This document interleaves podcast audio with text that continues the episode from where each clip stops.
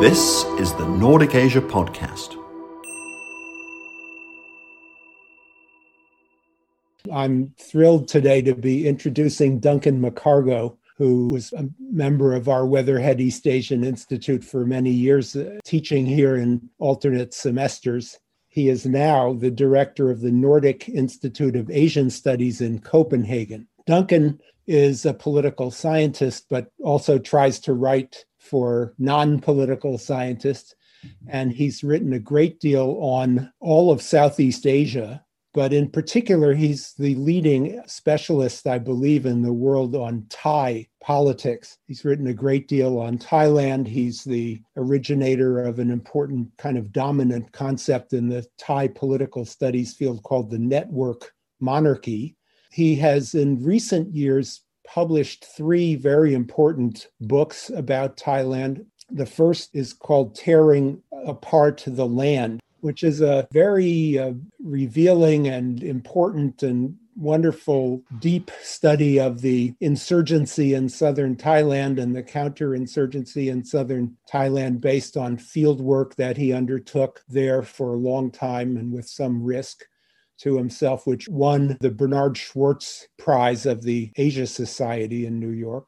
And then just recently, within the last half year or so, he published a book called Fighting for Virtue, which is about the Thai justice system and injustice system. And now he's just come out with a really wonderful monograph called Future Forward The Rise and Fall of a Thai Political Party, which is about a political party in Thailand called Future Forward that's just been banned recently. And this book is so timely because I'm sure all of you have been reading in the New York Times and elsewhere that there's been a long sort of youth demonstration against the Thai regime, which installed itself through a military coup, and daring as well this youth demonstration to touch the sensitive subject of the monarchy. And the Future Forward Party kind of represents that generation that's carrying out these demonstrations. The relationship between it and the youth generation is something for Duncan to talk about and not me. But the point is that his book on this party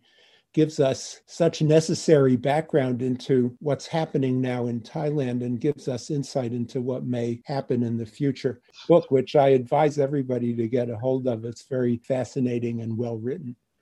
Okay, thanks. Thanks so much, Andy, for that very warm introduction. It's a great pleasure to be sort of back at Columbia and Weatherhead. I guess none of us is physically at Columbia or Weatherhead today. I'm, I am still affiliated. I'd like to stress with the Weatherhead East Asian Institute, but yes, sadly, I've not been teaching at Columbia this past year because I made this move to Copenhagen. So it's great to have a chance to talk about this book. I should add that the book was written with Anyarat Chattharakul, who is a colleague of mine. She's an affiliated researcher at the Nordic Institute of Asian Studies. Did her PhD with me quite a few years ago, working on election campaigning in Thailand. So this was a collaborative project. But as uh, you'll all be aware, there's been this lockdown situation prevailing across most of the world over the past few months. And we wrote this book basically in 12 weeks after the Danish Prime Minister declared a lockdown on the 12th of March. And I haven't actually met Anyarat for more than two years. Uh, we managed to, to write a book together without meeting and also to write a book about Thailand without going there. And the whole thing was a kind of crazy adventure. But we'd already got the idea of writing the book before Future Forward was banned, which took place on my birthday on the 21st of February this year and before the lockdown took place. And then our, our challenge was how to make this happen. So, what's this book really all about? And by the way, it's, it's published by NIAS Press, and you can find information about the book on their website. And you can buy an ebook right away. You don't have to give any money to the richest man in America. You can give it straight to us online from the NIAS Press website. What's happening with this book? Well, as Andy said, I have been trying to reach out to different kinds of audiences in recent years, and I've done a lot of academic work of various kinds, and I wanted to use the academic research that, that I'd done and that Anyarat had done uh, to form a basis for a book that would nevertheless not wear that research too heavily. So all the notes are buried in the back of the book. You can read it without having your eyesight disrupted by bracketed numbers and dates or little footnote numbers and things at the bottom of the page and so on. If you do get round to turning to the endnotes in the back of the book, you'll find most of them are to social media and particularly to YouTube. YouTube. YouTube became our research site. Anyarat and I have been doing kind of digital ethnography. So I'd had the chance to talk to Thanathorn, the leader of the Future Forward Party, who you see on the cover, and a couple of the other leaders and some other people in the party. I'd interviewed them on a number of occasions and also was observing them during the election campaign, went to the party headquarters and did all that kind of standard qualitative political ethnographic research of the kind that I like to do. But that was all in 2018 and 2019, not while doing this book. So, why did we decide in the first place that we needed to write a book about the Future Forward Party? I guess long and short of that is that this is the most exciting thing to happen in Thai politics in recent years. There was a military coup in Thailand in 2014. People like me who hoped that Thailand would move in a somewhat more open and progressive direction were rather frustrated by the second military coup in eight years. There was another one in 2006. And the first force that really emerged to articulate an alternative discourse about how Thailand should be after the coup in 2014 was this new Future Forward Party that was launched in 2018. So we tried to capture this phenomenon. It became an extraordinary two year business because the party came from nowhere early in 2018. It won 81 seats and became the third largest party in parliament in the election that was held in March of last year. And then by February of this year, it was gone. We tried to capture that, not just because of the Future Forward Party and its leaders and so on themselves, but because we felt like tapping into what was going on with Future Forward was in some way to address the sort of zeitgeist of what was changing and what was possible in Thailand's otherwise rather depressing politics of recent years. Well, tell us about this guy who's on your cover. Where, yeah. where did he come from? Yeah, Thanathorn. So Thanathorn is the guy, you know, as far as the Future Forward Party is concerned. It's a little bit more complicated than that because as we explore in the book, we ended up with three leaders. There's Thanathorn, who's the party leader, Piyabutr, and then Pannika, the party spokeswoman. So these three figures really epitomize the party. Thanathorn's a, a complicated character in various ways rather like the controversial former Prime Minister Thaksin Shinawatra, who reshaped Thailand's politics in the first few years of the 21st century. Thanathorn's a billionaire businessman, comes from an extremely wealthy family, and his father sadly died just around the time he was graduating from university, and Thanathorn took over the family business and expanded it dramatically. They make auto parts, they have factories all over the place, including in the US and Australia.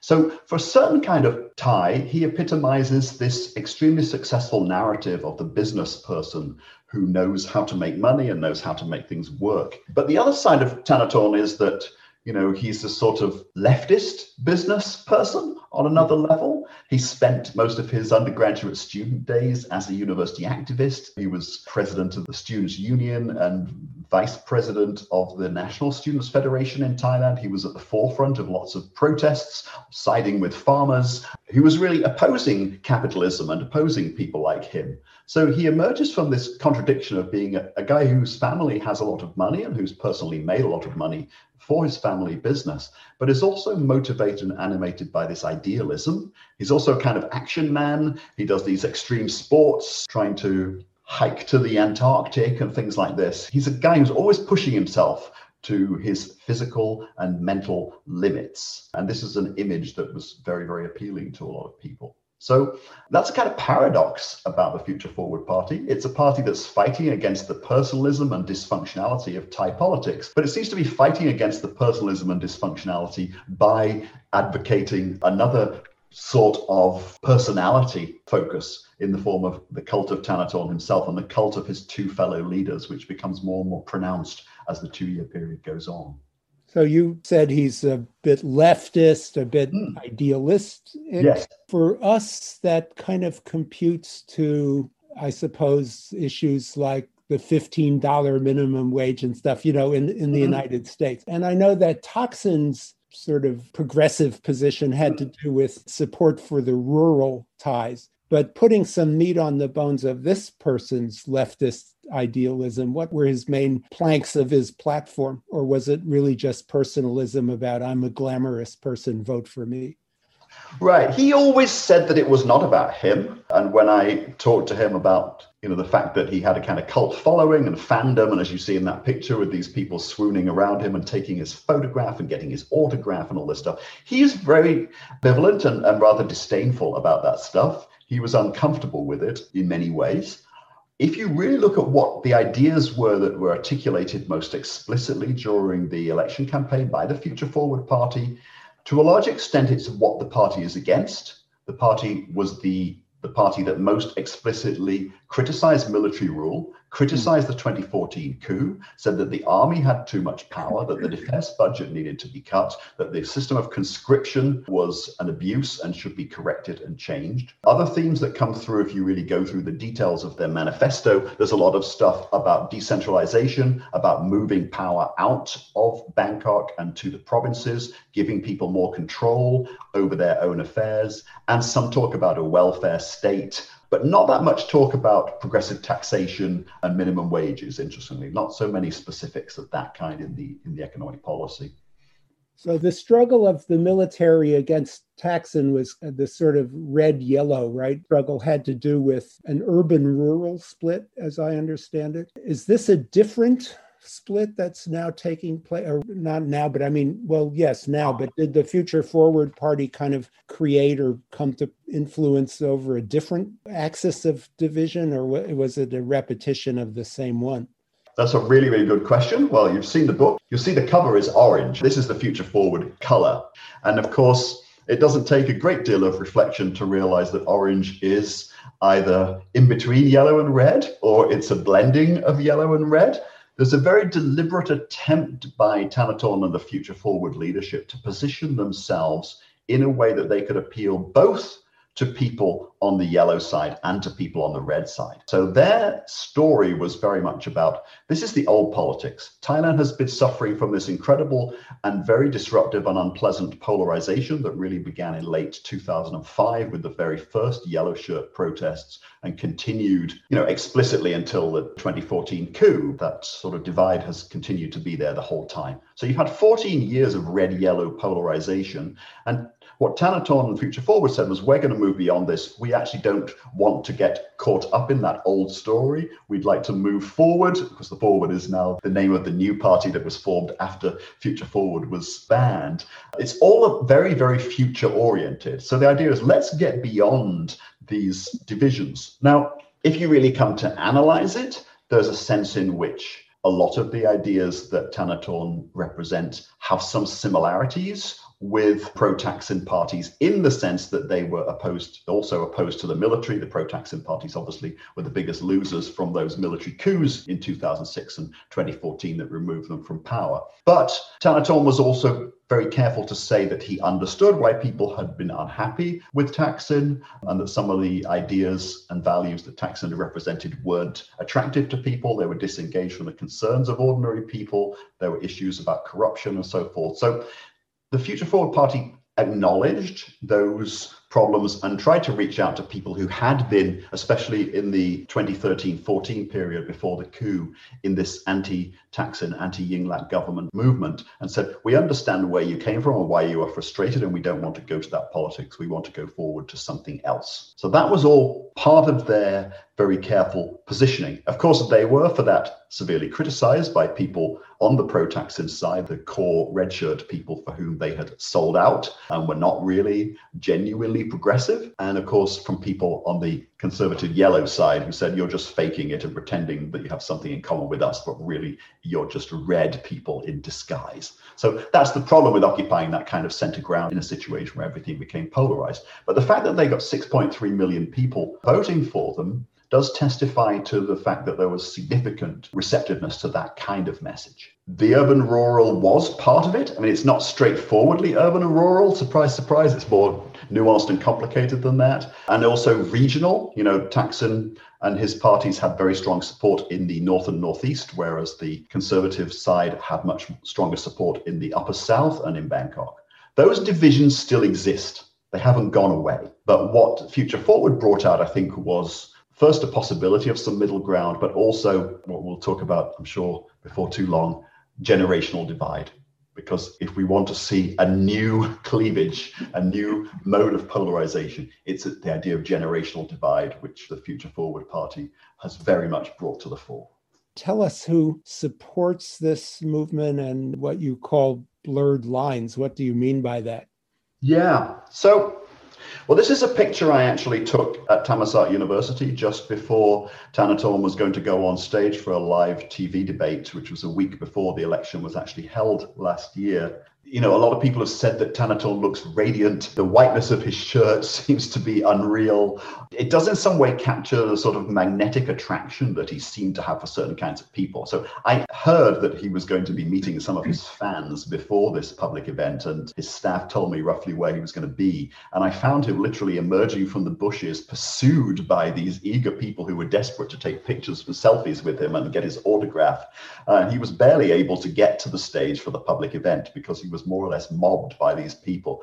And when we, Anyarat and I started to dig into who these people were in more detail, we discovered there's a lot of crossover between K-pop, you know, Korean boy bands, and the followers of Thanathorn and the Future Forward Party. So some of the very same Twitter influences who were mobilizing people for Future Forward were actually the people who maintained fan pages for K-pop boy bands, which are absolutely huge in Thailand. So there's a strange overlap between these two worlds, which again, Thanathorn is, is very embarrassed about. And of course, the idea of followers is a very interesting idea because we have you know classic political understanding of followers and people who support political parties. But of course in the world of social media which is incredibly important in bringing future forward to greater levels of popularity the idea of a follower as somebody who follows somebody on facebook or follows somebody on twitter or through some other social media platform is a very salient one. I wish we had really good voting data in Thailand, and we could tell whether people of particular age groups were really those who voted for Future Forward. But unfortunately, there are no exit polls conducted to any kind of serious international or even domestic standard in Thailand. We have very limited information. We have some retrospective polling that was done by some people, which suggests that a, a very high proportion of the first time voters under 25 did vote for Future Forward. But we can't absolutely prove that. And there weren't enough full-time voters to get to 6.3 million. What was also very interesting, Anyarat did some great research on this, interviewing families, was that a lot of these young people persuaded their parents and even their grandparents to vote for Future Forward as well. And some of the people who persuaded their parents were not themselves of voting age. Whereas in the past, older people would be telling the younger people in the family who to vote for. We saw a reversal of that phenomenon with Future Forward, which is all part of this interesting generational contestation and upending that's taking place. So, is this chiefly urban young people, or does it cross over the urban, rural, and regional divides that hmm. you have talked about? This was the thing that was very interesting. We were kind of assuming, isn't this sort of a Bangkok urban middle class phenomenon? But if you look at the distribution of Future Forward's votes, I mean, the reason why they got 50 party list MPs was because people were voting for them all over the country. And you have to have voters in every district and every province in order to reach that level of support. So the other interesting thing is we had two research assistants for our project, one of whom was from a fairly upper middle class Bangkok family, another one of whom was from an extremely ordinary family of farmers in the Northeast. And you'd have expected some kind of significant difference of political attitude or understanding between these two. But it turned out that both of our research assistants saw completely eye to eye on almost everything about the politics of Future Forward and viewed what was going on in the country in almost exactly the same way.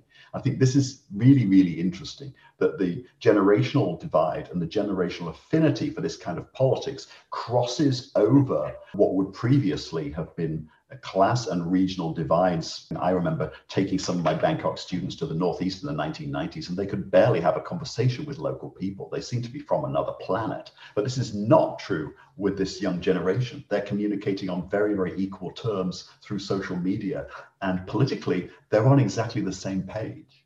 Let me ask you a three part question. So, the current government is actually not a military government, right? Because Chan-o-cha stepped out of the military to be a civilian. Am I right or wrong about this in order to be prime minister? But in any case, they have a political party. and Thaksin had a political party, and this is a third political party. And I would imagine, and I'm not a Thai specialist, obviously, that the older parties have local organizations or clientelistic networks, or they have some organizational form that through mm. which they mobilize their voters. But what about when you're just a new party based in youth? It must be very difficult to have yeah. like party branches all over the country. So how does it work? Well, I mean, the present government and Prayut Chan-o-cha are a little bit complicated stories because Prayut stopped being army commander in 2014 or so, you know, soon after the military coup. So he's been technically a civilian most of the time that he was heading a military junta, just to confuse things, although it's still always referred to as general in the Thai context.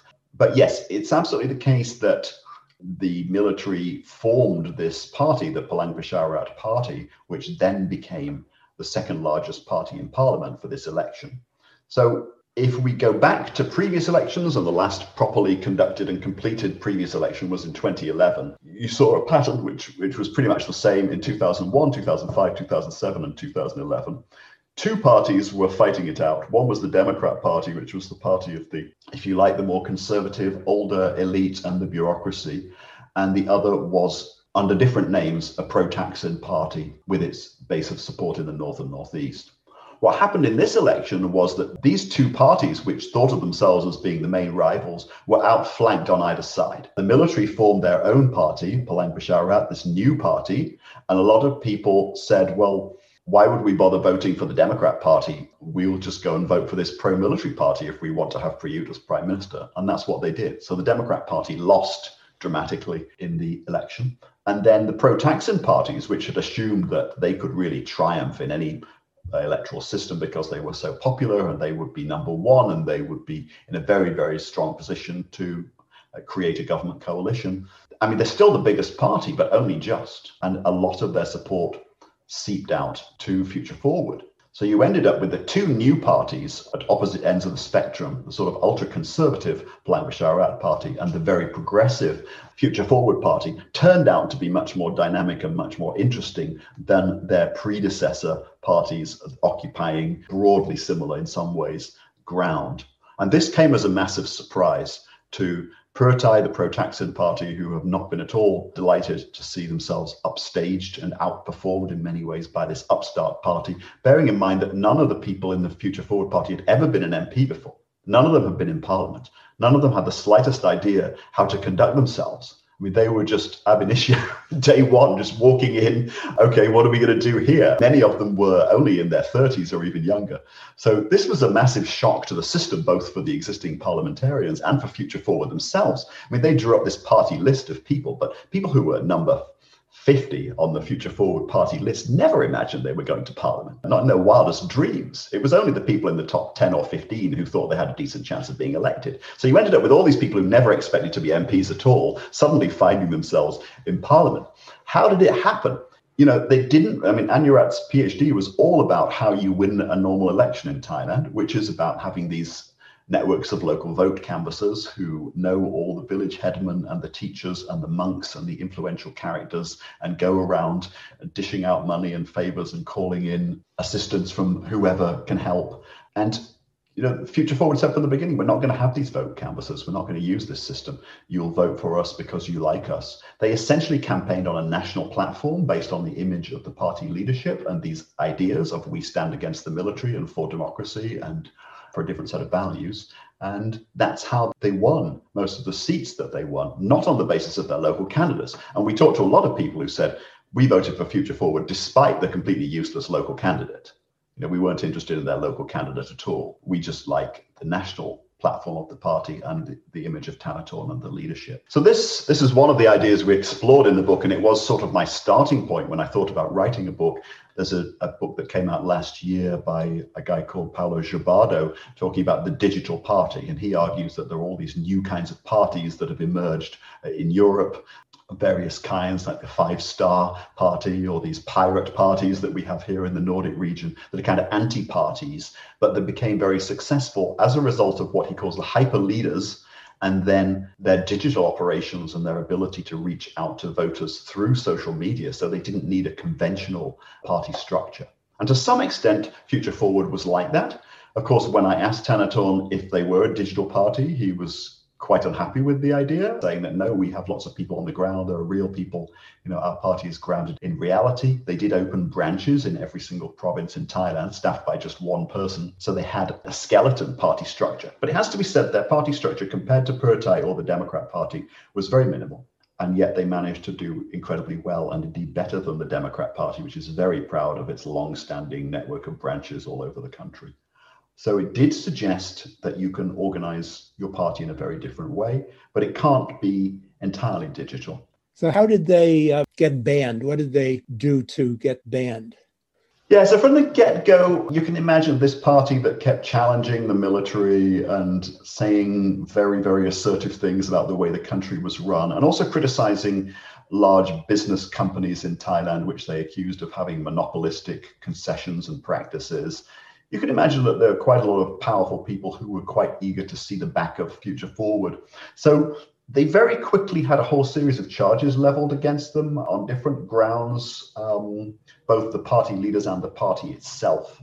And of course, Thailand has this interesting system whereby if political parties are deemed to be in violation of certain election and other laws, the election commission can recommend not just that they be punished or that individuals in the party should face some kind of disciplinary action or that they be fined or something like that. But the Election Commission can actually propose to the Constitutional Court that the party should be banned. And Future Forward is, in fact, the ninth party to be banned in Thailand since 2006. So this hmm. has been a standard operating procedure, the complete banning of and dissolution of political parties, which to most of us would seem rather heavy handed. In the past, two of Thaksin's parties were banned, and all the party executive members, so the people on the sort of managing committee of the party were given five year bans from holding political office. But for this new round, after the new constitution that came out in 2017, the length of political banning was increased, doubled, in fact. So now Thanathorn and the other leaders of the party are banned from holding any political position for 10 years. And, you know, the proximate reason for their ban was all to do with loans they didn't have enough money to fund this party. And of course, most Thai parties are funded by dodgy money, which is not accounted for and is mostly in cash and is dished out at election times. And leading figures in the parties are basically money bags characters who carry cash around and get things done with that money. And Future Forward wanted to be much more transparent. So, although Thanathorn has a lot of money and he could clearly have done things differently. He decided that what he wanted to do was to loan money to the party in a very transparent way. And he published information about this money that was being loaned to the party. Now, the party law in Thailand doesn't say anything about loans, it only talks about donations. Despite the fact that the party law doesn't make it illegal to make a loan, as far as you could see, the Constitutional Court decided that, in effect, Thanathorn's two large, one of them very large, loans to the parties were de facto donations and on that basis, they were of an excessive size, again, despite the fact that the size of the donation is not really specified anywhere in the law. And for that reason, Future Forward was banned. The interesting thing is, a large number of other Thai political parties were recently exonerated, despite the fact that they have also received significant loans from other sources. Future Forward is the only party that's been penalized in this way for taking a loan from someone, in this case, the party leader. So, Future Forward's eagerness to embrace a new kind of transparency and to tell everybody about the loans that they were made by their party leadership, as opposed to not tell everybody about the black plastic sacks full of uh, thousand baht bills which have been dumped in the storerooms of the party uh, vote canvassers was their undoing by admitting that they'd had these loans and being upfront about them. Uh, this formed a basis of the legal case. But interestingly, most of the well known professors of Thammasat University Law Faculty, which is a very conservative law faculty from which a lot of Thai judges graduate, issued a, a, statement. I think 38 of them signed this statement saying that there was no legal basis to the Constitutional Court's reasoning. And this is fairly extraordinary because most of those law professors, some of whom I know personally, have absolutely no sympathy for the Future Forward Party. They're completely at the other end of the political spectrum, but they couldn't believe that anybody could concoct such a ridiculous legal argument as the so called legal argument that was presented by the Constitutional Court. Yes, this is where my previous project about politics and justice kind of meets the, the Future Forward project. The case was a nonsense. It was a piece of legal nonsense. Uh, mm. Almost everybody agrees about that. I've only interviewed one person who claims that there was any uh, kind of logic and sensibility to this case. Is Thanathorn or any of the other leaders are they safe? Are they under arrest? Are they at risk of being disappeared or anything like that? Can they just turn around and organize another party under another name? Right, so this is the part two and part three and part four of the whole thing. So they have organized another party. So this is where Thai politics is quite strange. On the one hand, the Constitutional Court has these draconian powers to ban parties, and it does it all the time. And there was another party that was banned last year in the middle of the election. So this is regularly done. But at the same time, the implicit understanding is that after your party's banned, you are allowed to open a new party with all the same people in it, other than those who were not on the list of executive members. So Future Forward relaunched as a new party called Move Forward which now has 54 MPs in Parliament, all of whom were previously Future Forward MPs. Of those who disappeared between 81 and 54, there's a bit of a gap. Some of those are the people who were banned, but others are people who actually defected to rival political parties in the government coalition. And you know, I don't want to commit any legal transgressions here, but you know, there are many rumors of financial incentives for politicians who wish to defect from one party to another in the Thai context. So we can guess at what happened to some of those people. But we now have a residual party called Move Forward, which contains many of the same people in the original Future Forward and is continuing to behave in much the same way. Officially, Thanathorn is not allowed to communicate with that party in any way and have any continuing involvement in it. The Secretary General of the party is one of Thanathorn's best friends. So we don't know what kind of communication they still have, but we have to assume that if they're not actually communicating, they're very much on the same page. Then the other thing that Thanathorn and the leaders did was create a new organization, which is not a political party, which they call the Progressive Movement. So they have turned themselves from a party into a movement. And I think this was a kind of tension within Future Forward from the beginning. Did they want to be a political party or did they want to be a movement that would operate outside Parliament? As a political party, you could see them as reformers who were trying to change the system. But as a movement, you could see them as disruptors who were really trying to disrupt the narratives and change people's way of understanding what was going on in Thailand politically. And I think in some ways, the agenda of the progressive movement is what's come to the fore. Interestingly, though, Thanathorn and the other leaders of the progressive movement aren't at the forefront of the current student protests, even if the current student protests in some ways seem to echo and then continue some of the themes of the progressive movement. But the other thing the progressive movement is doing is running political candidates in local elections, because if you run in local elections in Thailand, you're not affiliated with a political party. So the progressive movement has actually put up candidates for provincial administrative organization elections in a large number of provinces around Thailand. So they're in fact on the campaign trail now. They're banned from politics, but they're engaging in politics of a different kind. Duncan, you just mentioned the demonstrations, and I was thinking to ask about that.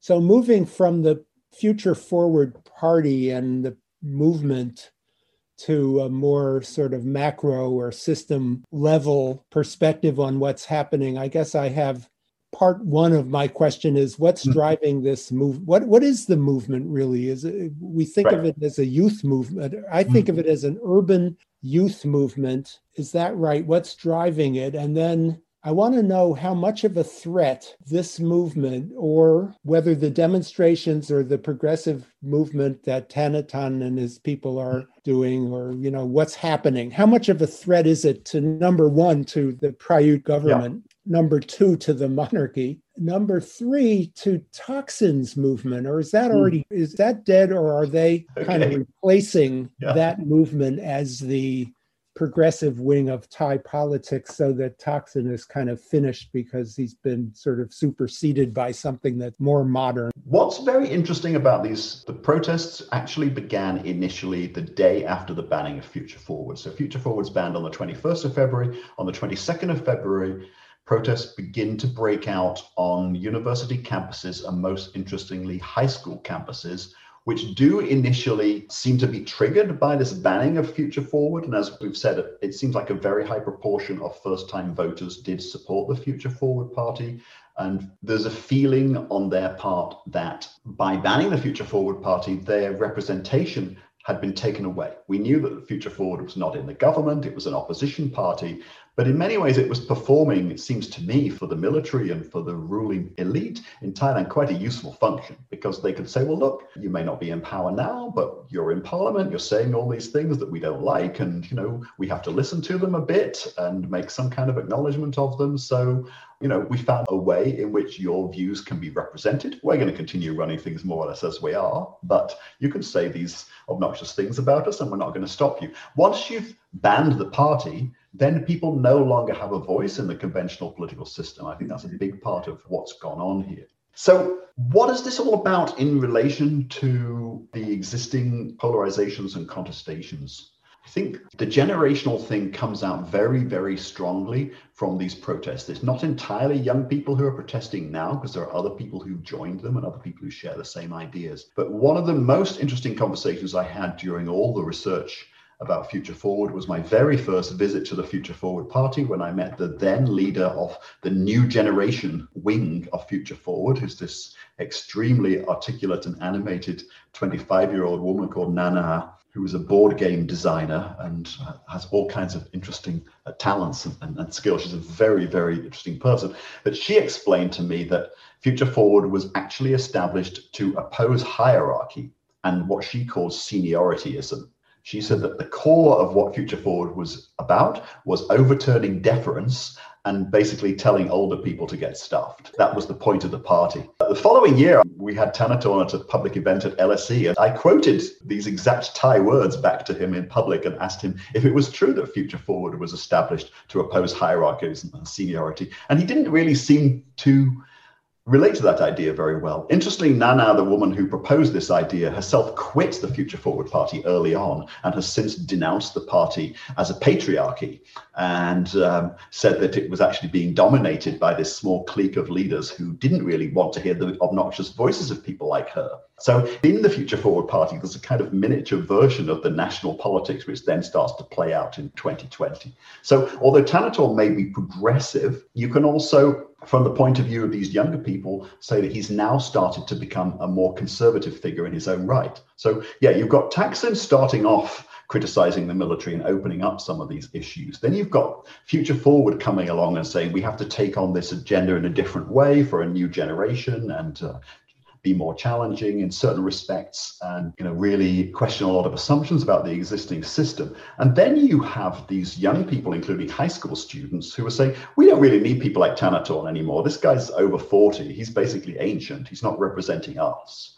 There was a point where back in August and early September the students wouldn't allow anybody over 23 on the stage. What we've seen with the high school protests and things is high school students challenging their teachers at standing up in history lessons and saying, How can you tell us these lies about history? We know that these Thai kings weren't that great, or we know that on the 6th of October 1976, these things happened, and we've just read it on our phones, and we read this stuff in English, and we got it from the internet. And what do you know? Do you know more than us? Why are you standing there teaching us when we know more than you do? You're just telling us a pack of government lies. And so, teachers in school, people in positions of seniority who are used to deference in Thai society have been finding that deference disappearing over the past few months in an alarming way a way that they've found incredibly disconcerting and don't really know how to process. It's an extraordinary phenomenon, especially in the context of, for those of you who don't know so much about the Thai language, but this is similar with a number of other Asian languages, you can't address somebody in Thai without knowing whether they're older or younger than you. Seniority and age is deeply embedded into every social interaction. And you've got kids who are basically saying, We can't be doing with this anymore. We're fed up of it. We're not listening to you you don't know any more than we do. Actually, we know more than you do. And when that rolls on beyond, you know, rebellions against high school uniform and the right of teachers to tell students to get their hair cut and things like that, to challenging the political system, the military, and then into the really big stuff about monarchy and so on. Basically, all the assumptions that have held Thai society together in a certain kind of way in previous decades are now being overturned. As you talk about this, I'm trying to think of any example, any movement against deference as mm-hmm. such mm. or against right. seniority as such. In, uh, of course, teenagers in the family would and take that position, but to right. Have a national political movement which is simply I suppose one might think of the May 4th movement in China as something mm-hmm. that was against all of Confucian culture, something yes. that kind. But that was also a nationalist move. I just can't think of anything that ever happened that was like this. And now you're saying, and so is there something like this? I'm really scratching my head quite literally here to try to think what is this an example of, or is it generous and something rather new? Yeah, it is in many ways rather new. The whole ideological package that goes with it is hard to find an exact parallel for. And that's what makes it so interesting. But I think if we look at Hong Kong, if we look at this Milk Tea Alliance, which I think many people watching this may be familiar with, the idea of a, a virtual identity shared by people who are resisting Chinese authoritarian domination as they see it in the Asia Pacific region. These are examples of a similar kind of phenomenon. And what you know my interlocutors in the Future Forward Party in the early days tried to persuade me was that digital natives, people who really grew up online, as opposed to people like me who started off by reading books and at a certain point in my adult life tried to migrate unsuccessfully to online activity. So I'm always going to be a digital immigrant. Hmm. That actually people under 25, it's almost as though their brains are processing information, ideas, and notions of respect, deference, and authority and knowledge differently because of this different way that they have grown up understanding things. And this is a, a, kind of a hypothesis at the core of this, which I have not yet explored, but this is the kind of idea I think is incredibly interesting. My big question was the threat that this poses to the current government, to the monarchy, to the Thaksin movement. Are they squeezing out the Thaksin party? Are they going to overthrow Prayut? And I suppose to make the question even more complicated. We know that the government is trying to suppress these protests, partly with water cannons, as I right. remember, and partly with lèse majesté prosecution. Yes. Can we expect a sort of Tiananmen type bloodbath to take place potentially, or would Prayut retire, or you know what's what does the future hold? We it's too easy to answer. I know.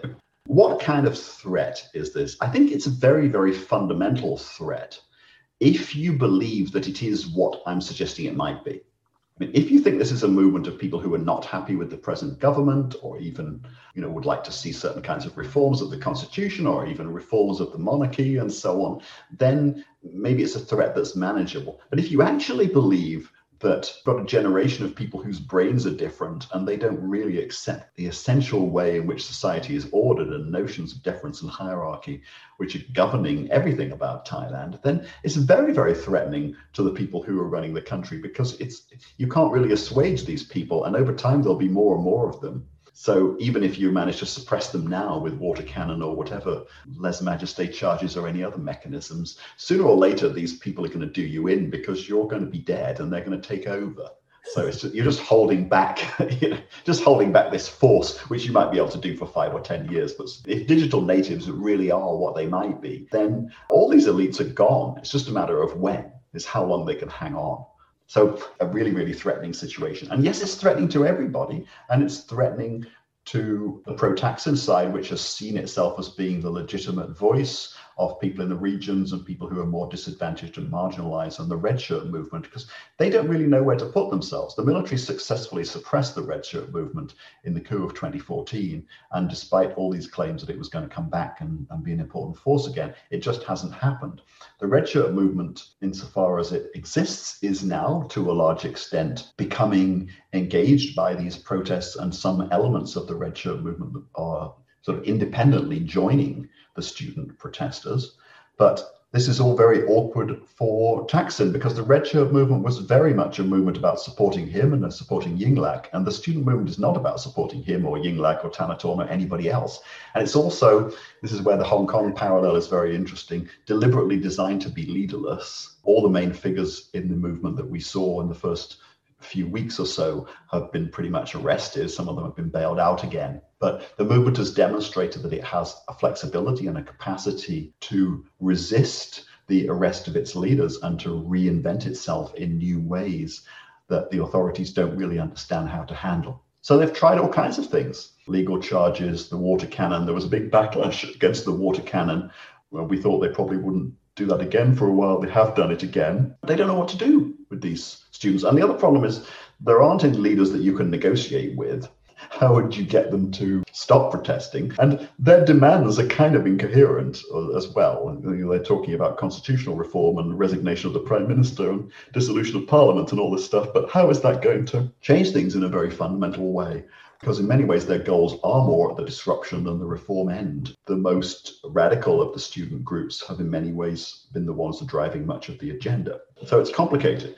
At the end of this conversation, I find myself feeling pretty pessimistic. Right. Look, I agree that I don't see exactly how you could easily implement the kind of aspirations that, first of all, the Future Forward Party and now the progressive, whatever you want to call them, youth and student movement and their allies are advancing, how that could really happen. But at the same time, I think the idea that you could just suppress them and they would go away is equally problematic because Thailand is not China it has this much more open society. It has a different kind of political tradition. It's very engaged with the world. I don't think that people will just go quiet in the way that the authorities might want them to. It's much, much more difficult to manage. It's a much more complicated place than somewhere like Hong Kong. Duncan, I thank you so much. I mean, you're really the uniquely qualified person to inform us about all these things in great depth. And I'm happy that you could end the conversation with a note of optimism that yeah. uh, to leaven my pessimism and to tell me that Thailand is not China. That's good. So, on behalf of all of our listeners, I just want to thank you very much. Well, thanks so much, Andy. This has been great. You have been listening to the Nordic Asia Podcast.